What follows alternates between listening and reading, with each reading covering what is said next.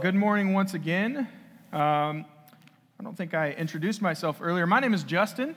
Uh, if we've not met, I am the next generation director here at CC, CCC, which means that I just lead the team of young people. And if you've seen me up here before, it's usually a safe bet that when I'm here on this stage, I'm going to talk about young people. Um, so if that's what you thought, you were correct. Uh, but before we get into that, uh, I have a question. Who in here has got started on their New Year's resolution? Not a single hand. Oh, one hand. Sorry, sorry. One hand. It, that's it? Okay, we got a couple. All right, who made a New Year's resolution this year? Okay. Man, these are these are rough numbers. Who thinks the whole idea of New Year's resolutions is kind of dumb? Okay. There is merit to that. Uh, I so uh, I want to know if you're like me. Uh, this year, I said once again, you know, I'm going to take a little better care of myself this year. Anybody else do that again this year? You know, I need to eat a little less, move a little more. One of the things I said I was going to do is I'm going to start playing basketball on Mondays. We play here Mondays. If you want to come play basketball, we're here on Mondays, 7 o'clock. But the first week I came, it was like three weeks ago, the very first week I came, it was maybe somewhere between four and six minutes into the first game we were playing. I'm super athletic, so I was cutting really hard, and I heard this weird pop sound, or felt this weird pop. It was in my calf, and boom, I'm, I'm limping. I'm really, it's like a waddle walk thing that I did, and there were only eight of us, so I couldn't leave because three on four is like the worst. So I had to stay and like up and down the court the whole time, and then for the next couple days, I limped even, which. Uh, if you've ever limped like that, you ever done the thing where you like hurt your leg and you limp, so then you hurt your back because you're limping? Anybody ever been there? So then, like after I hurt my calf, I've been standing up like I'm like 107 years old with the. And I swear, Beth didn't tell that backstory first service. I think she heard me tell about my back, and then she's like, "Oh, I want to get on that backstory train." But I did this thing where I had great intentions, right? Great intentions of of uh, of moving more, being a little more active. But what actually happened was I hurt my calf and I hurt my back, and I just have wanted to not move at all since then. Like yesterday was the first I could stand up out of a chair, like all by myself, without making an audible sound, right? Like the first day I wasn't like, when, you, anybody stand up like that? You're making me feel like it's just me. I know that to not be true, but I, I think we've all been there, right? You ever been somewhere where you like you have great intentions with something, but instead of making the problem better, you just make it worse? I, another way of describing this, have you ever tried to do plumbing on your own at home? No? Like you try to fix a problem and, like it was leaking a little bit, so I fixed it, and now I have to call somebody because it's like leaking a lot, right? I, I learned this week that there's actually a term for that. Maybe you've heard of this. It's called the Cobra effect. Who's heard of the Cobra effect in here? Okay, one of us. Uh, I hadn't heard of it either. The Cobra effect is, is this, it came from a scenario that happened in India. And when, when the British were colonizing India, they got there and they realized that there were a whole bunch of these snakes that they didn't really care for. Because they were the poisonous snakes, like the kind where if they bite you, then you die, cobras. So, what they decided to do was they were going to put a bounty out on snakes, right? You give us a dead snake, we'll give you money in exchange for that. So people started, you know, going finding snakes. But then they realized that if you can go find a couple snakes and get money for that, right, you get a little money for that. If you go find a couple snakes and then start breeding them in your yard, then you can get a lot more money for that. So people were starting these like snake farms where they were breeding poisonous cobras to fix the cobra problem, right? And the people in charge of this system kind of caught wind of that. They realized this is we're like we're getting more snakes, we're not getting less. So they they they killed the program. And what people did was instead of killing those snakes, they just opened the gates and let nature take its course. So at the end of this snake eradication program, they had way more poisonous snakes than what they started with. They, they had great intentions, right? But what, but what came after that, what, like the outcome didn't really match the intentions. And, and when it's important, when it's something important to us, we, we know that our intentions don't really count for that much. When it's something important to us, the outcome is really what's important, right? I, I, if, if you have like a middle schooler kid, uh, anybody have a middle schooler in here? Have you ever heard the phrase, I didn't mean to? I'm so glad you didn't mean to, but you did, right? Uh, you're not getting in trouble right now for what you meant to do. You're getting in trouble for what you did. And uh, I, think this is something that we've all, we've, we all know what this is like. Like, I didn't intend for that to happen. That's just how it went out. And I want to talk about this idea in a specific area for us today. A specific area. And the area I want to talk about it is young people. Because as a church, I think we've had great intentions when it comes to our younger generations. But the truth is, our outcomes haven't really matched those intentions. Like, even though we've had the, the best intentions with our young people, what we're actually seeing, the, the product of our actions, is actually not that great. I, have been up here and I've said this statistic more than once. Did you know that by the time a, a student who is involved in their church leaves high school and they move on to the next stage of life, do you know how many of them are going to walk away from their faith statistically? 70 to 80 percent. Let me say that again. By the time a student who is involved in their church, not just a student, right? A student who is actually active, engaged, involved in their church, by the time they leave high school and move on to the next thing, 70 to 80% of them are going to walk away from their faith. And this is heartbreaking to me. This, this should bother all of us, I think, because as, as like leaders in the church, we're not accountable to our intentions, right? We're not accountable for what we intended to happen. We're accountable to what is actually happening. And that's what I want to talk about today because I think that we can do something about this. I, I don't think that the, the, the way forward is just like this, this feeling of dismay that I get whenever I, I read that statistic. I think that we can actually do something about this, and I want to talk about it today. And the thing that I think we should do is not something new. In fact, a, a long time ago, I, I, think the church was designed to work in a certain way. If you have your Bibles, we open them to 1 Peter with me. We're going to be in 1 Peter 5. We're going to read the first five verses. And what we see in these five verses, I think, is a picture painted of what it looks like for the church to do well in this area. I, I think Peter paints us a picture of what it would look like for our church to knock this out of the park. Here's what it says It says, So I exhort the elders among you. Elders, not meaning like the elder board, like we have an elder, a board of elders here at the church who kind of oversee everything. Uh, not those elders, like elders as in, so I, I'm, I'm calling you guys out. If you're older than uh, like someone you know who is trying to follow Jesus, that's you. All right, now who is in this category? If you are older than a person, right now, if you are older than a person you know is trying to follow Jesus, will you just raise your hand for me? I'm in this right?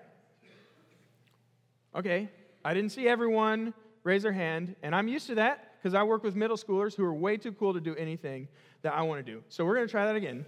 And please, uh, even if you're cooler than me, will you participate? If you are older than a person who is trying to follow Jesus, will you raise your hand? Yeah, it's all of us. And I think that's who Peter's talking to. Let's keep going. So I exhort the elders among you, as a fellow elder and a witness of the sufferings of Christ, as well as a partaker in the glory that is going to be revealed. Shepherd the flock of God that is among you, exercising oversight. Shepherd the flock. Those, those people, like he's addressing, if, if you're older than people who are trying to follow Jesus, it is your responsibility to help shepherd them. Not domineering over those in your charge, but being examples to the flock. And when the chief shepherd appears, you will receive the unfading crown of glory. Likewise, you who are younger, be subject to the elders. And then he says, Clothe yourselves, all of you, not just the young people, right? We usually apply that to the young people. Clothe yourselves, all of you, with humility toward one another. For God opposes the proud, but gives grace to the humble. I think the picture that, that Peter paints here is one where when we're climbing this ladder toward Jesus, when we're walking down this road toward Jesus, we're not just laser focused ahead of us, right? In one sense, we are. I'm kind of mixing metaphors. We're always looking to Jesus, but we're not neglecting the people behind us. I think the church was meant to be a, a, whole church body, a culture of people who are not just looking out for themselves, but looking out for the guys behind them as well. And if it's true that that's what the church is supposed to look like, if, if it's true that we are called as people who are older than other people trying to follow Jesus, if it's true that that's what we're called to do, I think we're going to be held accountable to that. I think age and experience and leadership and this call to be shepherds, I think those are all a stewardship. And I think we're going to be held accountable for those things. And if it's true that 70 to 80% of young people are walking away from their faith, it doesn't really matter what our intentions have been. We're not doing a great job. And the, the honest truth, I think most of what's happened is not that people don't care. I, I don't think it's that we, we, we've just totally written them off like they're not going to get this, just leaving them out on their own. I don't think that's what happened, has happened at all. In fact, I, was, I had lunch with somebody about a week ago. He's about twice my age. And the thing he told me, he said, the most important thing in my life, bar none, the most important thing that I can think of in my life is that my kids will have a relationship with their heavenly Father. I think we care about this to a, like a great degree. I think this is important to all of us. I think we've had the greatest intentions, but I think that we're trying to hit a moving target. I think that the world is changing so fast that some of the assumptions that were true yesterday aren't really true today. They're, they're not true anymore. And I think some of the methods that we've used based on those assumptions have led us down a path like we're, we're missing this moving target. This isn't just a church thing. I think this is happening in a lot of areas. One example is the school system in America. For a long time, the assumption for our school system was if you work hard and you do well and you get a college degree, then you're going to get a what? Good job, right? That's been the assumption. And you're better off statistically with a degree than you are without one. But I think we all have seen that having a college degree is by no means a guarantee of anything anymore. In fact, only about 27% of graduates say that they actually are using the degree that they went to school to get. And because of this assumption that we've had, we've ordered the way we've operated around this. We, have equated being smart with college. We say smart people go to college, and not smart people do what? Trades, right? They, they, they labor. You go to college so you don't have to do the trades. And that's not true at all, right? we all know somebody who could build a house without a blueprint, and it's like, that, how, how would you even start that? We've equated intelligence with college eh, eh, to the, the neglect of the trades. We've taken money out of our trade schools, and now we're, we're seeing some of the consequences of that. One of which is there's a labor shortage in virtually every single one of the trades, right?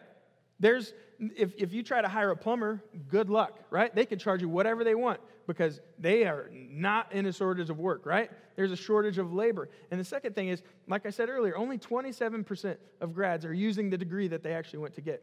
In fact, we are $1.5 trillion, trillion with a T.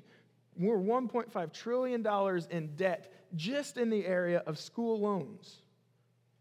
Right? Now, the system isn't completely broken. It's not that, it's not like this is completely uh, desolate and nobody's accomplishing anything. That's not true. But I think we all can kind of sense that this train isn't really headed somewhere great. Right? This it feels like something's not going to work out right. The 1.5 trillion, that's never going to get paid back. At least it doesn't feel like it is, right? We can't keep not sending people into the trades and still have plumbing indoors, right? Anybody want to give up your indoor plumbing? I don't, right? We're going to have to adjust, right? We're going to have to adjust our methods to the, the world that we actually live in, not the one that our system like started in. And the same thing with the church. We, I think we have some uh, assumptions behind some of our methods that just aren't true anymore. And today, what I want to do is I want to, I want to address a couple of these assumptions, and I want to give us a, an alternative or our response here at Cicero Christian Church. And then I want to say how I think you guys can fit in at the end. Does that work? We all on board for that?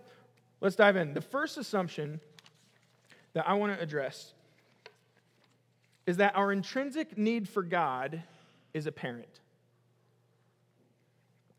Our intrinsic, like because we are of the nature of us being made in the image of God, that our need for God is going to be apparent.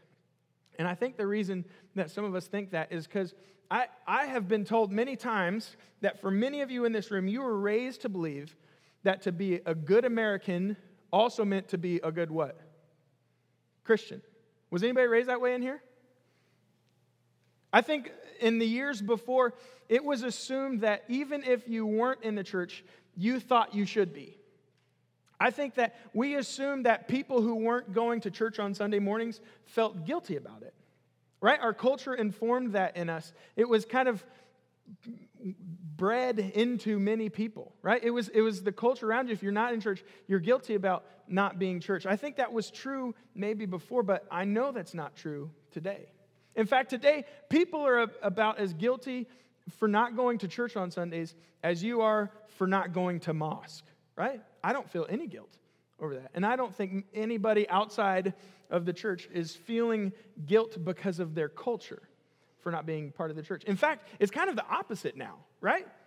The opposite, uh, our culture in a lot of ways is, is pouring on guilt when you are part of the church, right? You have to overcome that in many ways today. So, here at Cicero Christian Church, we understand that culture is not going to uh, culture is not going to put into us this need for God. We're not going to get it from the culture around us. It has to come through relationships. So our response is to say we want to get every young person in a relationship with an adult who's not their parent, who is helping them follow Jesus. Now, the not their parent thing is important, right? And you've, you've all experienced this. There's something about being a young person that makes our parents not know anything, right? Eh, parents, have you been on the receiving end of that? Anybody? Right?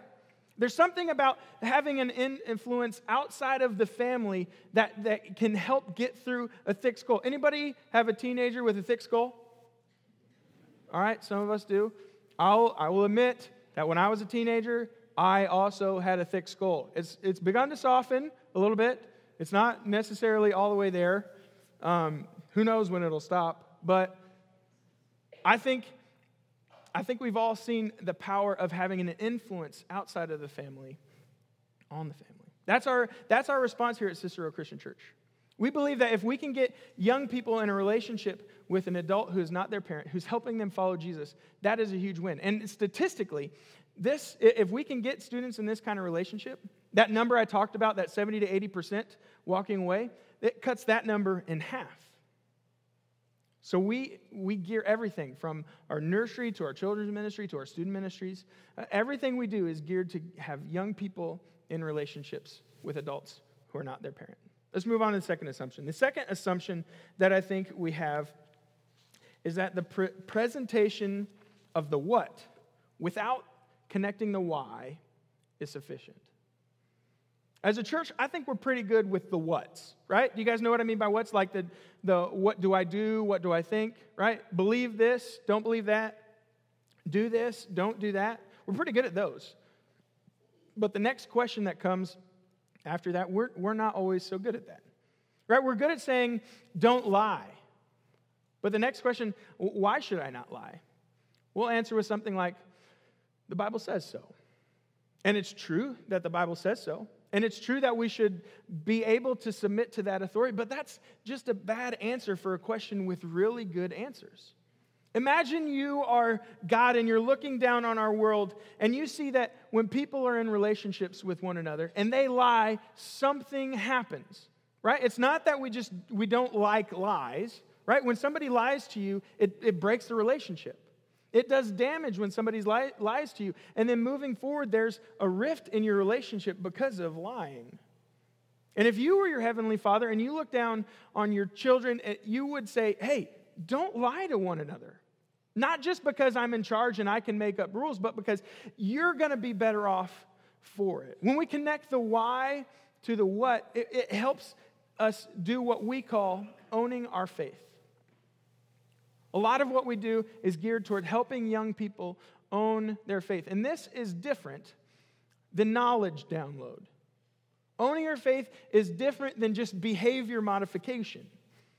right? Because we, I think you've probably seen kids who all through high school, they were good kids, right? They had great behavior. They didn't do any of the wrong things. They said all the right things. But whenever they got to college and they experienced freedom in a new way, their behavior kind of started to change. The, the things that they talked about started to change. Their, this faith that they'd been carrying, they never actually took this, like, they never moved beyond just holding someone else's faith to owning their own faith. And we believe that connecting the whys to the whats is a great way to do that. But it's harder. It's a lot harder to, to go the extra step to connect the whys, right? It takes more effort, it takes longer explanation, it takes harder conversations, right? Instead of saying, hey, you should tithe, right? You know that the idea of tithing is like insane to people outside of our church? That, that's crazy. And if you say, you should tithe, they're like, why? Why would I ever want to tithe? Well, the Lord works in mysterious ways. That's not very compelling, is it? But if we said, you know, our Heavenly Father sees that if, if we're not vigilant about it, our things stop becoming things that we possess and they start to possess us. And if we're not vigilant in let, having ownership over them instead of them us, then they're going to take control. And when we're talking about this, we're talking about generosity in a lot of ways. And one of the easiest ways to start teaching somebody about generosity is to say, maybe it's 10%, maybe it's 3%, whatever it is, start by picking a percentage of your income. And before taxes, before bills, before anything comes off the top, when you get that check direct deposited, just give it away. That's one of the ways we teach generosity. And it's not because the Lord works in mysterious ways. Jesus doesn't want us to be generous because he needs our money. Jesus wants us to be generous because he wants us to experience peace. And you can't experience peace if your money has its hands around your throat. We need to connect the what to the why, help people start see that what, what Jesus has for us is wisdom, not just a list of rules. Let's move on to the next assumption. The last assumption for us that I have today is that youth group is the solution. I think it's easy to hear me say these things like, we should care about young people, and then hear, hear that and think, of course we care about young people. That's why we hired you. Like, we solved this problem. You're here. Solve it, right? I'm paid to be a part of the solution to this, and I definitely want to be. But here's the, here's the reality if, if youth group was the solution, if all it took was having a student ministry, then the problem would have already been solved. We're not talking about 70 to 80% of students after high school are not Christians. We're saying 70 to 80% of the students who are in churches, who are engaged in the ministry of their local church, 70 to 80% of the people who are already on board for this faith thing are leaving their faith. And if student ministry was the answer, then it would have already been solved. But I think it takes something more along the lines of what Peter was talking about. I think it takes something more along the lines of a whole church body owning this responsibility together. All of us, no matter what stage of life we're in, no matter whether we have kids or don't, or whether our kids are growing out of the house, or whether we have grandkids, no matter what stage of life we're in, I think it takes all of us looking behind us to see who we can help forward. I talked earlier about the school system and reformation that's taken place there. One of the things we never really take seriously is the, the person who says, I don't have kids. Why should I have to pay taxes that go to education? Right? I don't have kids. Why should I pay for other people's kids to go to school? The reason we do that is because we understand as a society that we're all better off when, when we raise our youth in education. It benefits all of us. I don't have to have kids to directly benefit from educating the masses. And in the same way, I don't have to have kids to benefit from a church culture that's always looking back to see who we can help forward. Think about it. Don't you wish that, think of your middle school years. How different would your middle school time have been if you had an influence outside of your house investing in you? If you didn't have to ask, does anybody care about me? Because there were people there answering that question. And I know I don't have to imagine this because I experienced it. I had parents who were very supporting and very loving, but there's something about my, like I knew my mom had to tell me I was valuable, right? There's something about it didn't it didn't count when she said it to me in the same way it did when my youth pastor looked at me and told me that I was valuable. So, I want to give you a couple ways that I think you can personally be involved in this. The first one is have the name of somebody in a generation behind you who you're investing in. If I had my way, I'd say have at least one person 18 or under that you're investing in, and then one for each generation behind you, or have five names. What like, but we're going to start small. Just have one name of a person in a generation behind you that you're investing in. That's step one. Step two, spend time with them. We talk in our five two essentials. That's our leadership pipeline here. It comes from the fishes and loaves story. And the, the five two essential, the, the principle that we talk about is that intentional time equals influence. Intentional time equals influence. If you want to have influence over someone, you're going to have to spend time with them. And not just time being there, but intentional time where you're talking about things, right? Where you're having important conversations. Intentional time equals influence. And I'm sure uh, if you're on board for that, then I want to give you a couple, or sorry. Number three, when you're spending time with him, talk about real life. Got a little ahead of myself there. When you're, when you're spending time with him, it's really easy to just stay on the surface. And we can talk Christian platitudes. We can give each other Sunday school answers, right? I'm having problems. Well, just need to pray more, right? I'm having problems in my relationships. Well, you need to read your Bible more, right? Those things are good and those things are true, but you understand the difference between platitude answers and like real help answers, right? The difference between just skimming the surface and being real with one another. If you're not sure what questions or what things to talk about, let me give you a couple examples or uh, maybe like test questions to ask or answer. First one, what, what scares you? What scares you in this world? What, what, what makes you feel afraid in a way that you're, maybe surprises you or, or makes you feel uncomfortable? What makes you feel insecure? When you're at work, what makes you feel insecure? What kind of things do people do that kind of like ding that insecurity button for you? What, what about following Jesus is hard for you? When you read the Bible, what, what are some things that don't always make sense? What, what are some things that don't always line up? Because when you talk about these fears and insecurities and doubts and questions, I think what you're going to find is you're not the only one who has them. I, I imagine you're going to share these in common with the most of the people that you talk with. And the last thing I have for you if you have a person, you're spending time with them, you're talking about real life, the last thing I want to challenge you to do is be an example, set an example of doing the word, not just hearing the word. If we're honest, and be honest with me, I'm guilty of this. I think it's easy for us as Christians to allow knowledge about God to be a placebo for actually following Him. I'm guilty of this. I, I think sometimes we can go to a uh, maybe a Sunday school class, a, a micro church, have a conversation over lunch with somebody where we get really deep right? And we talk about really big and heady terms,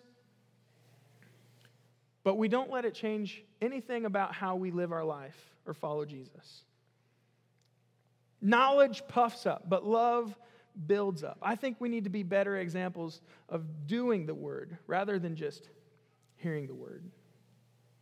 And like I said before, none of this is new right? This idea that we should be a culture looking back to help the people behind us forward, none of that is new, right? This came from Peter 2,000 years ago. This was written. The methods change, but this culture that we're called to, this accountability for shepherding, I don't think this is new. And this morning, I, I know that I'm a product of this kind of culture. I know that I wouldn't be the guy I am today. I wouldn't be in the position I am today. I, a lot about my life would look very different if I didn't have the people I had pouring into me when I was younger. I can list them.